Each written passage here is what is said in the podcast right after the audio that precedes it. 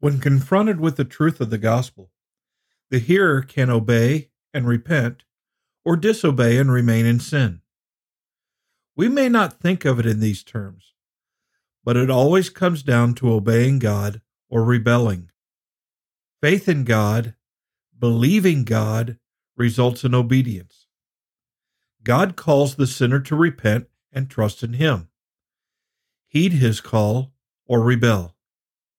Today on Drawing Near, we learn that repenting of sin and trusting in Jesus is the beginning of obedience. We are on a journey to maturity in Christ, learning what biblical love is, and loving is a critical part of our growth.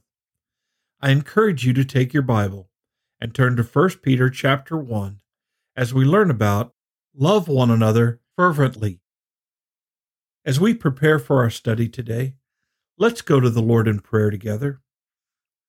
Father in heaven, we are so grateful for your love for us, a love that reached out to fallen humanity, sinners, and offered them good news that although they are condemned in their sin, they can be pardoned, forgiven through faith in Jesus Christ and what he did on the cross in bearing our sin and paying for our sin, and then being buried and resurrecting from the dead, giving us victory over sin, death, and the grave. Father, we're so grateful for this gospel message, this good news. And I pray, Father, that everyone who listens has already embraced the truth of your gospel, but if not, that they will today. Father, help us to always be faithful in love to you, in love to others, to share the gospel with those who will listen. Guide us in our study today. It's in Jesus' name that we pray. Amen. In 1 Peter chapter 1, we've been learning about our salvation, a salvation that produces a living hope that results in an inheritance incorruptible and undefiled that does not fade away, a salvation that will appear when Jesus Christ returns for us.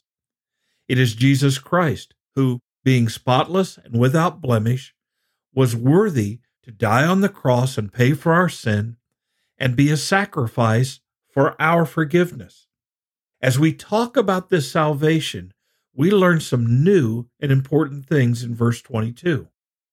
So in verse 22, we read, Since you have purified your souls in obeying the truth through the Spirit, in sincere love of the brethren, love one another fervently with a pure heart we see here that our salvation results in our souls being purified. When Jesus hung on the cross as a sinless, spotless, without blemish sacrifice, he bore our sin, all of our sin, past, present, and future, so that before God our souls have been cleansed, made pure and holy before Him. Now, if we will pause and reflect on this amazing truth, we will realize that in our desperate, sinful, condemned state, our righteousness were as filthy rags before God. The good things that we did, the good things that we thought, the good things that we said were filthiness before God. We were entirely and utterly without hope.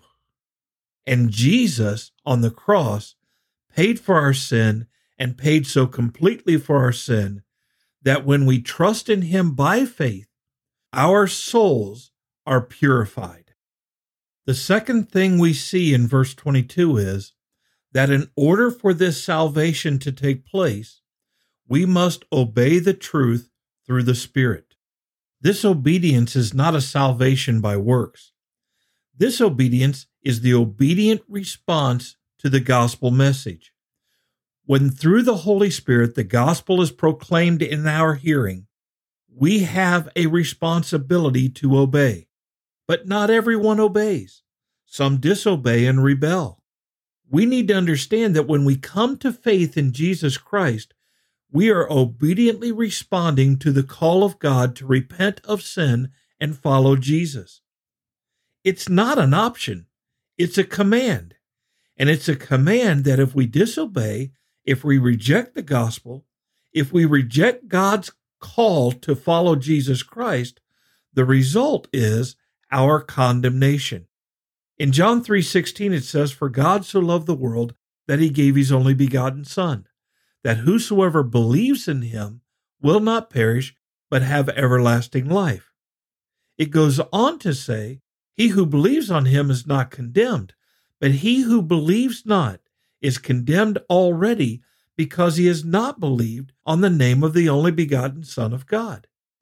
We must obey the gospel call, and when we do, our souls are purified. But this obedience of the gospel call is an act of the Holy Spirit in our lives.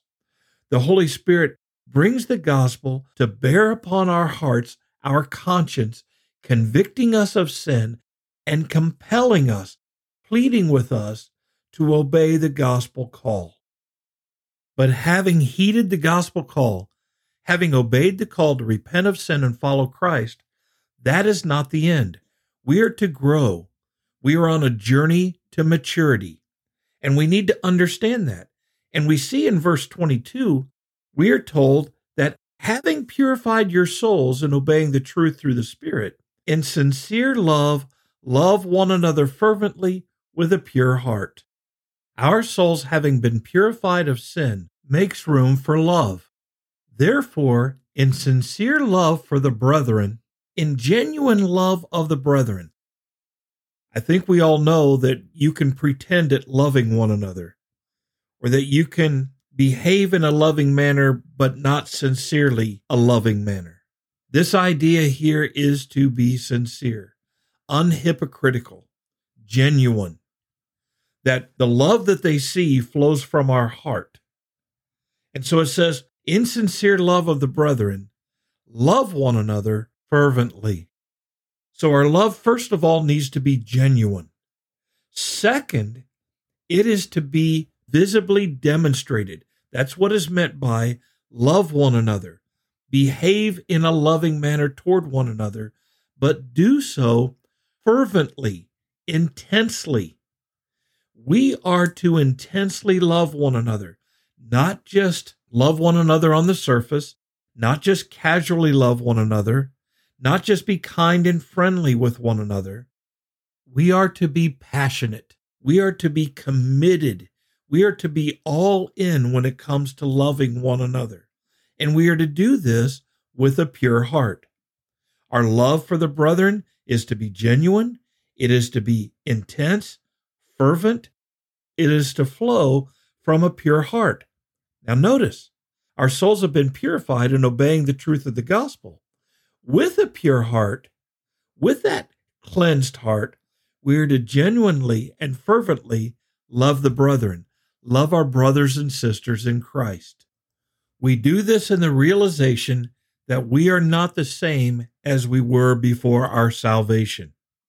Verse 23 says, having been born again, having been enlightened, having come to faith in Jesus Christ, having come out of our sin, having been born again, not of corruptible seed, but incorruptible, through the Word of God which lives and abides forever.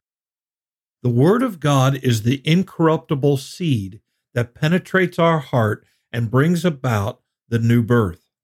We are saved through the Spirit and through the Word. That's what we see in verses 22 and then in 23.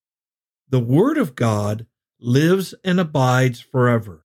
The Word of God does not fade. The Word of God does not end. And the work of the Word of God lives and abides forever in our hearts. We're told in verse 24, because all flesh is as grass, and all the glory of man as the flower of the grass. The grass withers, and its flower falls away, but the word of the Lord endures forever. Man in his flesh is a vapor. He's like grass. It sprouts, it grows momentarily, it withers, and it dies but the word of God endures forever. So, what's the point? It's the word of God that we believe that brings about salvation in our life. We embrace the word of God, we take it into our souls. And even though our flesh dies, The Word of God that endures forever sustains our soul. It births eternal life in us. This new birth that we have is not just a birth into this world, it's a new birth into the spiritual world, into eternity. And the last part of verse 25 says, Now this is the word, this eternal word, this enduring word, by which the gospel was preached to you. So the word is preached. The Holy Spirit convicts us of our need. We hear, we believe, we accept, we obey, we receive the new birth, our hearts are regenerated, we are free now to love purely, intensely, genuinely, with a pure heart. And we know that this salvation is going to be an enduring salvation, an eternal salvation, because the gospel or the word that we believed is eternal and it abides in us. The word of God is living and abiding in us. Praise the Lord. Isn't all this marvelous in chapter 1? How rich is 1 Peter chapter 1 in truths regarding our salvation, and not just about our salvation, but our responsibilities as the saved ones, the holy ones in Christ. It's just amazing to see the richness of God's Word. Oh, Holy Father, thank you for your salvation. Thank you for your Word, your gospel message, the work of your Holy Spirit in our hearts and lives, convincing and convicting, drawing, teaching, maturing. Father, we thank you for your love, your love that not only creates and sustains life, but results in our salvation and our sanctification, and ultimately in eternity, our glorification. Oh, Father, you are wondrous. May we never cease to sing your praises. Guide us and direct us.